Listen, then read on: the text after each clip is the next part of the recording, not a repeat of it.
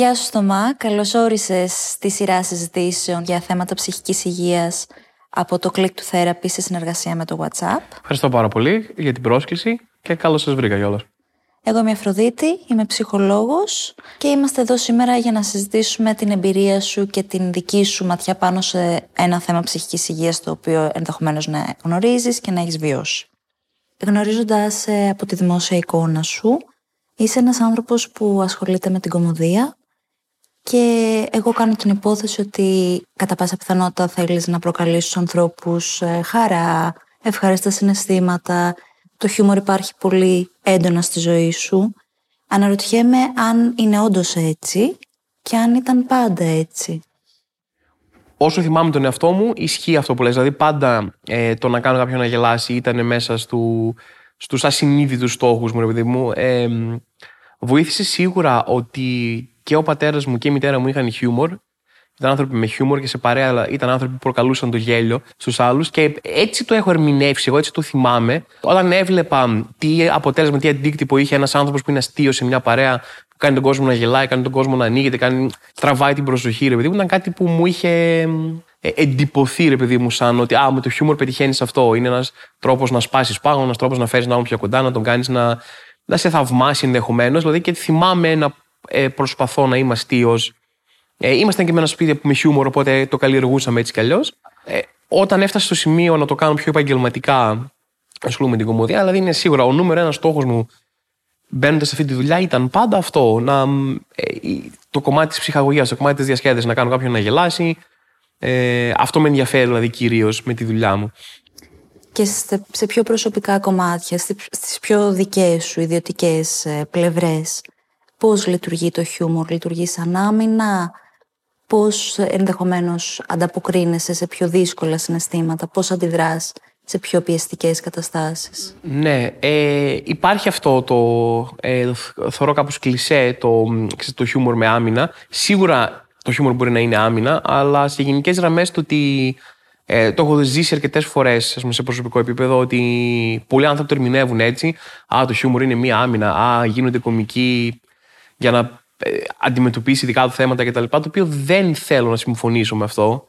Ε, το χιούμορ, το να έχεις χιούμορ και να αντιμετωπίζεις, να σκέφτεσαι το αστείο σε μια περίπτωση και να αντιμετωπίζεις καταστάσεις με χιούμορ κτλ. Είναι, είναι ένα πρίσμα, ρε παιδί μου, για όλες τις καταστάσεις. Δηλαδή, είναι ένας τρόπος ζωής το να αντιμετωπίζεις τη ζωή με χιούμορ.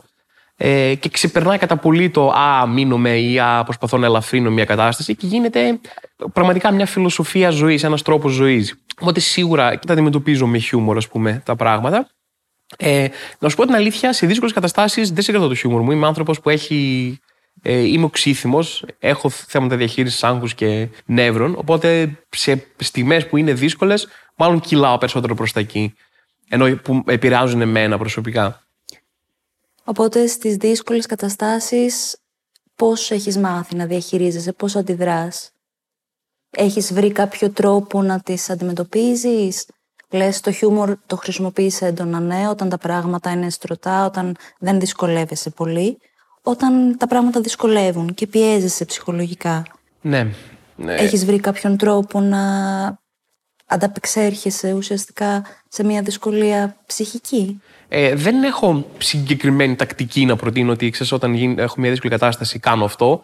Συγκεκριμένα, ο, αυτό που έμαθα με τα χρόνια να κάνω και έγινα καλύτερος είναι να ελέγχω περισσότερο ένα κακό, ένα άσχημο γεγονός που μπορεί να σε τριγκάρει και να γίνει ένας χήμαρος και να, να κλιμακώνει αυτό το πράγμα και να γίνει ανεξέλεγκτο από άποψη άγχους ή νεύρων ή στεναχώριας. Δεν είναι παραγωγικό πλέον που έχεις χάσει τον έλεγχο, είσαι μέσα στο άγχος, είσαι μέσα στα νεύρα κτλ. Έμαθα να το να είμαι πιο περισσότερο στη στιγμή και περισσότερο παραγωγικός και πρακτικός, ρε παιδί μου, σε τέτοιες καταστάσεις. Πώ έφτασες στο σημείο να αναζητήσεις ε, τρόπους διαχείρισης, Υπήρξε κάποιο γεγονός που πυροδότησε αυτή την ανάγκη, σε ποια ηλικία; Χοντρικά αυτό έγινε γύρω στα, στη μέση των 20 μου, δηλαδή 24-25. Ε, δεν υπήρξε ένα συγκεκριμένο γεγονός που με έστειλε στο να ψάξω λύσεις διαχείρισης. Ε, ήταν μια σειρά από γεγονότα στη ζωή μου που με επηρέασαν πολύ άσχημα και με έριξαν, τα οποία ε, με έφτασαν σε ένα σημείο να μην μπορώ να διαχειρίζομαι την καθημερινότητά μου. Αυτό ήταν, επειδή μου, το σημείο που είπα: OK, χρειάζομαι κάποιο είδους βοήθεια, μία λύση διαχείρισης. Για... Γιατί ε, δεν μπορώ να κάνω, δεν μπορώ να τα επεξέλθω στην καθημερινότητά μου. Δεν μπορώ να έχω μια υποχρέωση, δεν μπορώ να την κάνω, αποφεύγω κόσμο ε, κτλ. Σε αυτό το σημείο έφτασα και είπα: OK, χρειάζομαι μία βοήθεια, χρειάζομαι να βγω κάπως από αυτό. Θα μπορούσες να περιγράψεις έτσι ε, σύντομα πώς, πώς ήταν μια ημέρα, πώς σηκωνώσουν το πρωί από το κρεβάτι, πώς κινητοποιούσουν; Ναι. Η αλήθεια είναι ότι δεν σηκωνόμουν από το κρεβάτι αυτές τις μέρες. Αυτό το άγχος που νιώθουν όλοι οι άνθρωποι στη ζωή τους, ξέρω, έχεις μια μεγάλη παρουσίαση, έχεις κάτι, ένα μεγάλο γεγονός στη ζωή σου και έχεις ένα άγχος, ε, το οποίο σε, είναι σε έναν έλεγχο, αλλά είναι παραγωγικό, είναι αυτό το άγχος επί 100, ε, όπου πλέον γίνεται παραλυτικό, ρε παιδί μου. Δηλαδή δεν νιώθεις ε, η παραμικρή υποχρέωση που μπορεί να είχα που να ήταν να σηκωθώ να πάω στο ταχυδρομείο την επόμενη μέρα το πρωί, μπορούσε να με παραλύσει όλο το βράδυ, να μην καταφέρω να κοιμηθώ καθόλου. Ε, και μετά να μην πάω τελικά, να μην την κάνω αυτή τη δουλειά και να είναι. Μετά να, να πυροδοτήσει αυτό και καινούργιες τύψεις ότι δεν έκανα τη δουλειά αυτή που είχα. Α πούμε, και ήταν ένα πράγμα ε, τύψει, άγχος, έλλειψη. Και κατέληγε σε παραλυσία. Δηλαδή να, στο να είμαι σπίτι, να μην μπορώ να τα επεξέλθω σχεδόν σε, σε οτιδήποτε καθημερινό, ας πούμε. Πόσο διάστημα κράτησε αυτή η περίοδος; Δεν ήταν λίγο. Ήταν ίσως ένα-δύο χρόνια. Κειμενότανε, δεν ήταν μόνιμα στο 100% το 100 επειδή μου είχε καλύτερες μέρες, είχε χειρότερες μέρες. Ε, Προφανώς ε, έκανα και πέντε πράγματα μέσα στα δύο χρόνια, δεν ήταν δύο χρόνια ε, πλήρης εκκινησίας, αλλά μέσα σε αυτό το διάστημα ήταν εξαιρετικά δύσκολο να, να είναι normal ό,τι και αν σημαίνει τέλος πάντων το normal, ας πούμε, η ζωή μου. Ήτανε, και επηρέαζε και πέρα από υποχρεώσεις και σχέσεις με ανθρώπους. Μου ήταν δύσκολο να επικοινωνώ, χανόμουν. Ε, ήταν, ήταν ένα απαιτητικό διάστημα. Οπότε, από ό,τι κατάλαβα, ξεκίνησε από μια περίοδο που υπήρχε έντονο άγχος και σταδιακά εξελίχθηκε σε κάτι ακόμα πιο δύσκολο, το οποίο θα μπορούσε να το περιγράψεις ως μια καταθλιπτική διάθεση, ως μια κατάθλιψη. Ναι, ναι, ήταν. Δηλαδή είχε τέλος πάντων όλα τα συμπτώματα, τα στάνταρ συμπτώματα της κατάθλιψης. Ε, δηλαδή είτε αποχή από φαγητό είτε υπερφαγία ανάλογα το διάστημα. Ε, ανικανότητα, πολλές ώρες ύπνου ε, ή λίγες ώρες ύπνου. Δηλαδή είναι, είναι φοβερό ότι παίζουν και τα δύο και ανάλογα πώς θα χτυπήσεις τον καθέναν.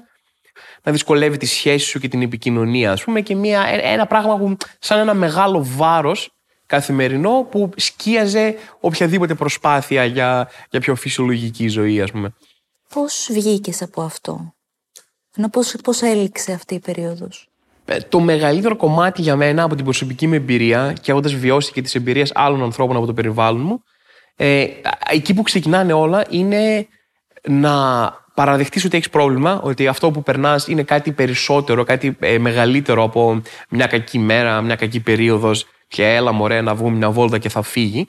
Ε, μπορεί να έχεις και αυτό και όλα καλά, αλλά ε, όταν υπάρχει κάτι που είναι πολύ μεγαλύτερο μερικές φορές και πιο δύσκολο να το αντιμετωπίσεις, εκεί πρέπει να το παραδεχτείς τον εαυτό σου πρώτα απ' όλα, να παραδεχτείς ότι χρειάζεσαι βοήθεια κάποιο είδους ή μια ειδική μεταχείριση και να θέλεις εσύ να βοηθηθείς. Δηλαδή αυτό είναι το μεγαλύτερο. Κανένας ό,τι και να σου πούνε, ό,τι και να δοκιμάσεις, είτε ξέρω εγώ από ψυχοθεραπεία, είτε.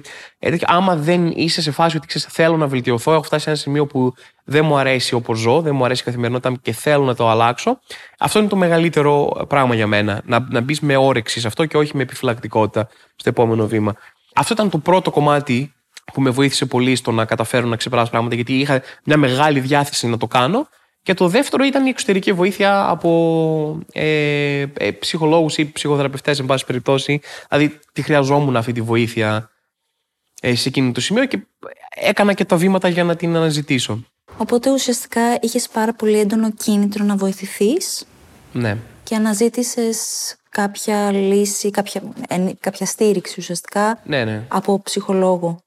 Ναι, ακριβώς αυτό έγινε mm-hmm. εκείνο το διάστημα. Το άρχισα να το ψάχνω. Δηλαδή, υπάρχουν πολλοί ανασταλτικοί παράγοντες για κάποιον, επειδή μου στην Ελλάδα, να πάει να ζητήσει αυτή τη βοήθεια. Νομίζω το κυριότερο από όλα είναι ε, το πόσο ταμπού είναι ακόμα το όλο θέμα. Φαίνεται τρομακτικό, φαίνεται μεγάλο, φαίνεται σαν παραδοχή ήττας ότι ε, δεν τα κατάφερα μόνος μου ή δεν ξέρω και εγώ τι. Είναι φορτωμένο με πολλά πράγματα ε, πριν πας ε, και κακά τα ψέματα είναι και το οικονομικό ένα. Δηλαδή για δεν είναι κάτι φθηνό, δυστυχώς, και δεν είναι κάτι εύκολα προσβάσιμο από δημόσιες δομές κτλ. Είναι ένα μεγάλο ζήτημα και είναι πολύ κρίμα να υπάρχουν άνθρωποι που θέλουν να βοηθηθούν και δεν έχουν την οικονομική δυνατότητα να το κάνουν και επηρεάζει όλη τη ζωή, ας πούμε. Ε, και ήμουν και εγώ σε, ακριβώς σε αυτή την κατάσταση όταν ξεκίνησα να ζητάω βοήθεια. Ε, εγώ δεν είχα τόσο πρόβλημα με το κομμάτι του ταμπού, δηλαδή ε, μπορεί να υπήρχε ένα άγχος μέσα μου για το πώς θα είναι να, να το είχα και εγώ στο μυαλό μου σαν κάτι μεγάλο, αλλά το έβλεπα και πιστεύω έτσι θα πρέπει να το βλέπουν όλοι. Ε, ένας γιατρός, όπως θα πήγαινα σε έναν γιατρό για, για το πόδι μου, ας πούμε, είναι το ίδιο ακριβώς πράγμα. Ζητάω βοήθεια από έναν ειδικό και πάμε να το κάνουμε. Μπορεί να είχα άγχος, ας πούμε, οτιδήποτε. Αλλά η οικονομική μου κατάσταση και εμένα τότε ήταν χάλια. Οπότε ήταν ένα θέμα το πώς ακριβώς θα το, θα το καταφέρω όλο αυτό.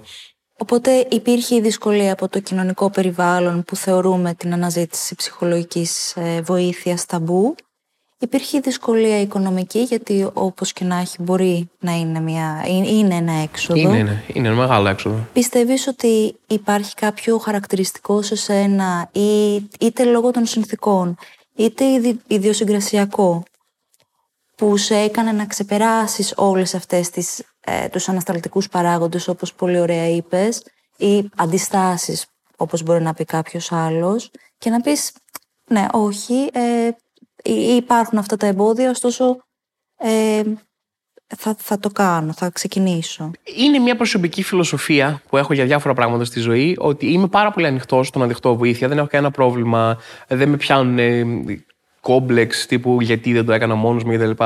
Ε, και είμαι πάρα πολύ υπέρ του ο καθένας να εφαρμόζει στη ζωή του και να κάνει τα πράγματα που θα τον κάνουν χαρούμενο και ήρεμο, ό,τι πια και αν είναι αυτά. Δηλαδή, ε, δεν είχα αυτό το για να, να κάτσω να ερευνήσω. Αν μία επιλογή που μπορώ να κάνω μπορεί να με βοηθήσει σε οποιοδήποτε τομέα, αν μπορεί να με βοηθήσει αυτή η επιλογή, θα την πάρω. Και δεν έχει προφανώς και αντίκτυπο σε άλλα πράγματα αρνητικά. Δηλαδή, αυτή η επιλογή μπορεί να με βοηθήσει, θα την πάρω. Οπότε αυτή η φιλοσοφία που έχω, νομίζω έπαιξε ρόλο στο να, να μην με νιάξει το, το περιτύλιγμα όλο αυτό, το τι σημαίνει να πάω σε γιατρός ή οτιδήποτε.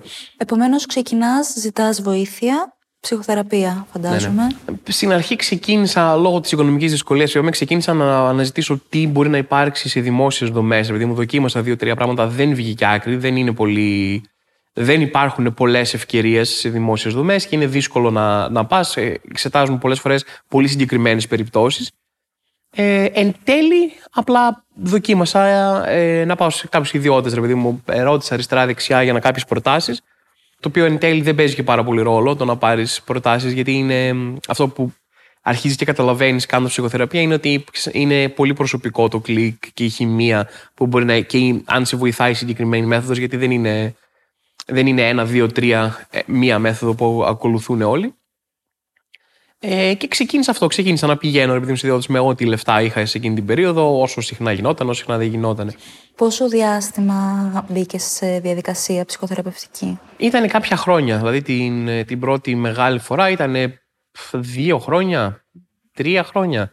Προφανώς σε αυτό το διάστημα υπήρξε συνεχής βελτίωση. Δεν ήταν μια διαδικασία που ήταν πήγα, ήμουνα χάλια και τον τρίτο χρόνο ξαφνικά έγινε καλά ε, είσαι συνεχώς καλά και μπορεί, να χρειάζεσαι, και μπορεί και στο σημείο που φτάσεις να είσαι καλά, ε, ενώ να, να είναι πλέον πολύ πιο διαχειρίσιμη η καθημερινότητά σου, ε, μπορεί να χρειάζεσαι αυτή τη, ξέρεις, την υποστήριξη και μετά. Δεν είναι κάτι που απαραίτητα το κάνεις, γίνεσαι καλύτερα, το κόβεις και τελειώνεις. Δηλαδή είναι μια μέθοδος που το, θα το αποφασίζεις εσύ με τον γιατρός σου το πώς θα εξελιχθεί όλο αυτό. Θυμάσαι κατά τη διάρκεια της ε, ψυχοθεραπευτικής διαδικασίας, που ήταν περίπου δύο χρόνια ε, αν υπήρχαν κάποιες φάσεις από τις οποίες πέρασες ή αν υπήρχαν κάποια ορόσημα τα οποία έχεις συγκρατήσει στη μνήμη σου από αυτή την εμπειρία; Θυμάμαι σίγουρα έντονα την πρώτη φάση που είναι πολύ εξερευνητική και για σένα και για τον ψυχοθεραπευτή σου ε, που είναι η πρώτη φορά που κάνεις κάτι τέτοιο, είναι μια περίεργη εμπειρία, δεν ξέρεις πόσα πράγματα να μοιραστείς, έχεις ακόμα Παρόλο που μιλάς σε έναν ειδικό, ο οποίος είναι εκεί να σε βοηθήσει, έχεις ακόμα αυτό να το παραδειχτώ για τον εαυτό μου μια μεγάλη παραδοχή και για μένα τον ίδιο και για να την κάνω μπροστά σε ένα τρίτο. Δεν την αντιλαμβάνεσαι την πρόοδο πολύ συνειδητά. Και κάποια στιγμή μετά από καιρό που έκανα ένα βήμα πίσω και ε, λέω, ξεσυνειδητοποίησα, οπ, ε, έχω, έχω πετύχει ένα, δύο, τρία, ας πούμε, είμαι σε, είμαι σε πολύ καλύτερη κατάσταση. Ήταν, ήταν μεγάλη, ήταν πολύ ευχάριστο αίσθημα ότι έκανα όλο αυτό το πράγμα, έκανα όλη αυτή την προσπάθεια και βγήκε κάπου. Δηλαδή βλέπω τα αποτελέσματα πλέον. Είμαι πολύ καλύτερα στον αυτόν τον τομέα, στο β' τομέα, στο γ' τομέα. Θυμάσαι πόσο χρόνο σου πήρε για να φτάσεις στο σημείο που αναγνώριζες μια θετική επίδραση από όλη την ψυχοθεραπευτική διαδικασία στην οποία είχες μπει; Η απάντηση είναι ότι όχι, δεν θυμάμαι, αλλά σίγουρα δεν ήταν μικρό διάστημα, δηλαδή ήταν ε, κάποιων μηνών, ε, κάποιων λίγων μηνών. Ε, εν πάση αυτό που έχω να πω από την εμπειρία μου ε, είναι καλύτερα να μην μπεις σε αυτή τη διαδικασία ε, με ρολόι στο χέρι για το πότε θα γίνει. Μπορεί να γίνει γρήγορα, μπορεί να γίνει αργά, αλλά σε γενικές γραμμές είναι μια διαδικασία που θέλει το χρόνο της. Ειδικά όταν είσαι εντελώς αρχάριστος. Οπότε ε, καλό είναι να μην ε, να, να μετριάσεις τις προσδοκίες σου για το. Ξέρω ότι όταν δεν είσαι καλά θέλεις και εγγυήσεις ότι θα γίνεις καλά, αλλά και να γίνει όσο πιο γρήγορα γίνεται αυτό το πράγμα. Το καταλαβαίνω αυτή την ανάγκη. Αλλά επειδή δεν πρόκειται για ένα εύκολο θέμα, είναι ένα αρκετά πολύπλευρο και περίπλοκο θέμα, ε, μπορεί να πάρει το χρόνο του. Αλλά δεν σημαίνει ότι αν. Ε, και αυτό είναι.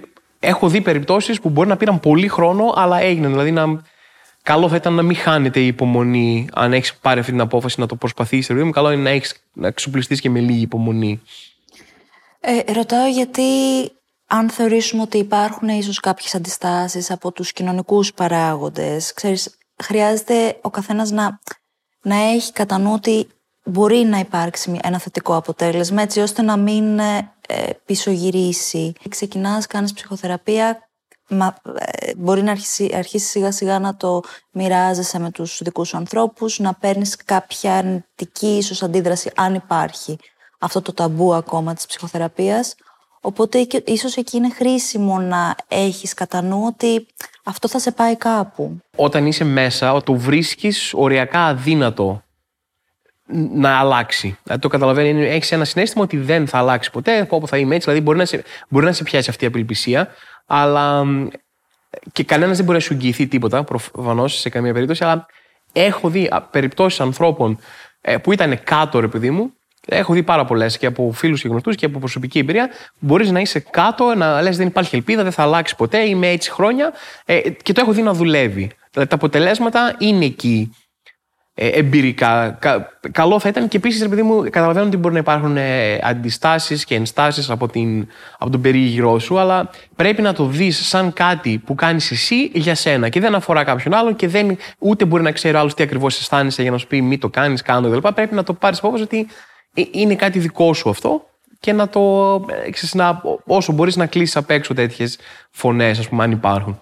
Το δικό σου μεγαλύτερο κέρδος ε, από αυτή τη διαδικασία ποιο είναι; Το να μπορώ να διαχειρίζομαι τη ζωή μου, ε, να τα απεξέρχομαι, να έχω στιγμές που. Δηλαδή είχα χάσει πάρα πολύ το να μπορώ να είμαι παρόν. Ένα πράγμα που περιγράφω πολύ συχνά σαν πρόβλημα ε, λόγω του ε, μέσα στο μυαλό μου γινόταν διαργασίε, σκέψεις, άγχη για το τι θα κάνουμε μετά, για το που είμαι τώρα, για το τι θα γίνει αύριο. Γιατί αυτά δεν θα πάψουν ένα έργο. Δηλαδή δεν, δεν φτάνεις ποτέ σε σημείο που δεν θα υπάρξει άγχος ποτέ στη ζωή σου. Δηλαδή το άγχος είναι εκεί να υπάρχει. Το θέμα είναι να είναι διαχειρίσιμο άγχος.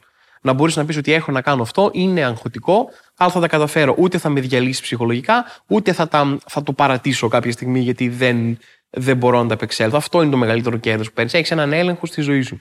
Σε επίπεδο κοινωνικό, με ποιον τρόπο πιστεύεις ότι θα μπορούσαμε να βοηθήσουμε τους ανθρώπους να αναζητήσουν βοήθεια όταν βιώνουν μια ψυχική δυσκολία; Υπάρχουν δύο τομείς που μπορεί να υπάρξει μεγαλύτερη βελτίωση.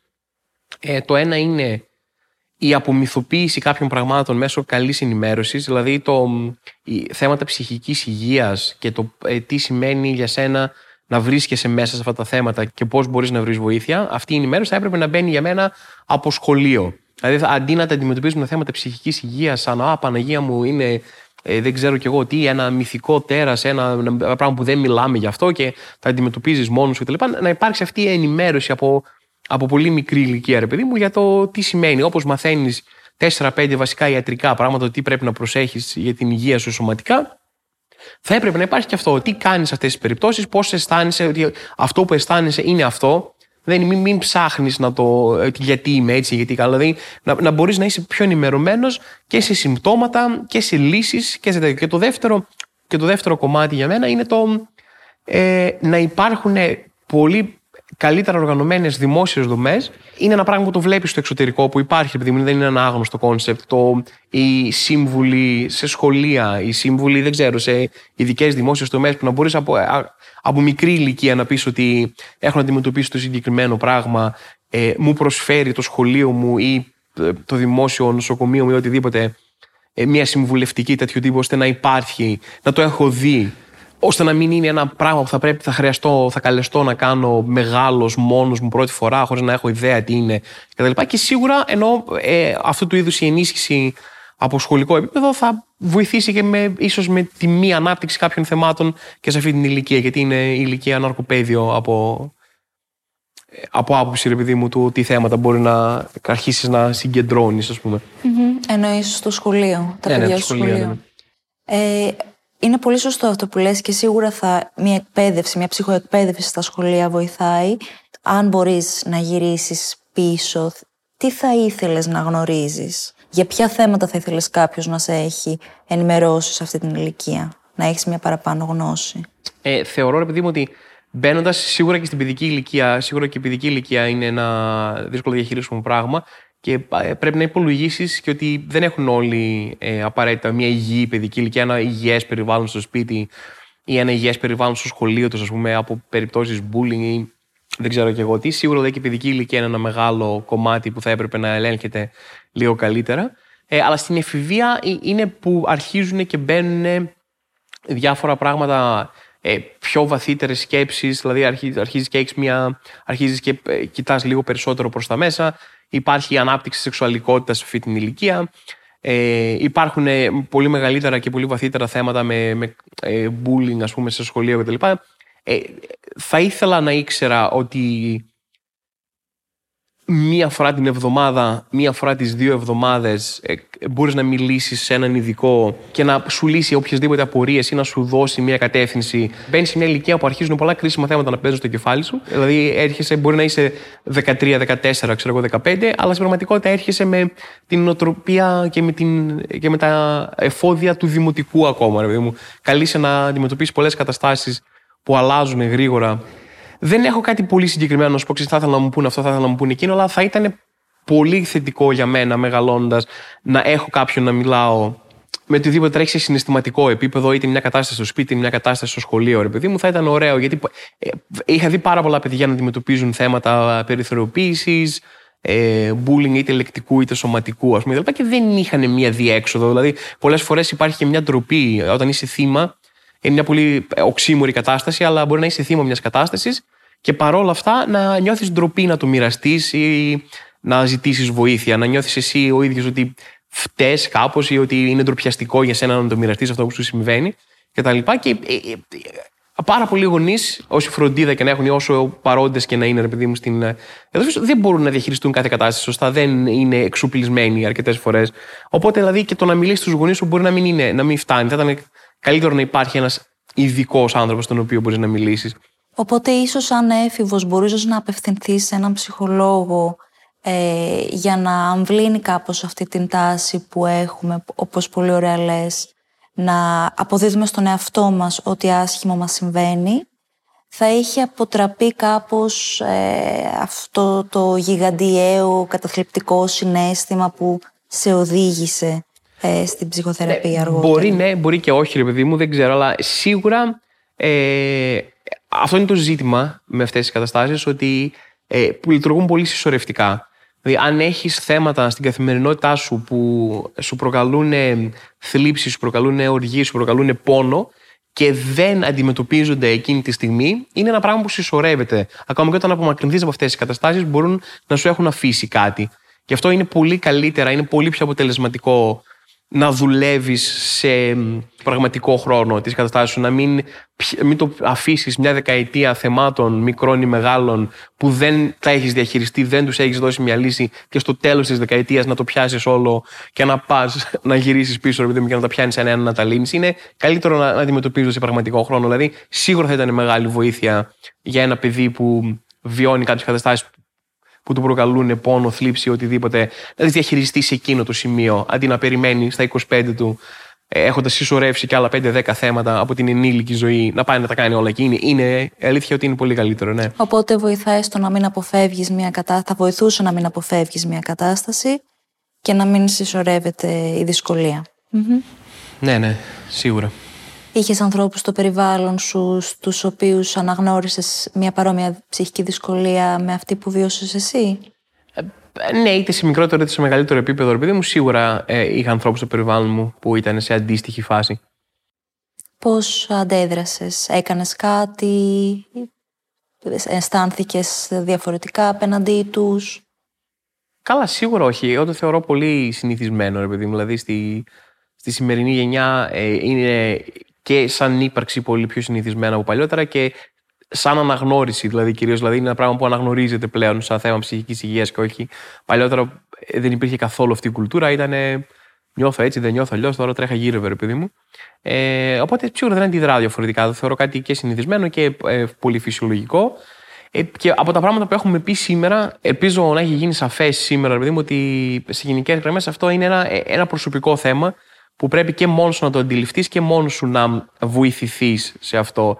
Ε, οπότε σίγουρα εσύ, σαν, αν έχεις κάποιον άνθρωπο στο περιβάλλον σου, η δικιά μου συμβουλή, εν πάση περιπτώσει, είναι ότι δεν πιέζεις καταστάσεις, ε, δεν τον πιέζεις ούτε να νιώσεις καλύτερα, ούτε έλα να κάνουμε αυτό για να νιώσεις καλύτερα. Ε, περισσότερο ακούσει εσύ τις ανάγκες του και τι χρειάζεται, ότι μπορείς να τον πιέσεις να πάει να ζητήσει βοήθεια. Μπορείς σίγουρα να, να δώσεις τη συμβουλή σου, να του πεις ότι ξέρεις τι, εγώ σαν εξωτερικός παρατηρητής βλέπω αυτό, βλέπω εκείνο, ρε παιδί μου, εσύ πώς αισθάνεσαι, άμα θες να. Δηλαδή, του το φέρνει στο μυαλό να υπάρχει, ξέρω εγώ, και θα τον στηρίξεις, αλλά κατά, κατά βάση ακολουθείς εσύ τις γραμμές του, ρε παιδί μου. Δεν, ε, δεν προσπαθείς να πιέσεις ούτε προς τη μία κατεύθυνση ούτε προς την άλλη.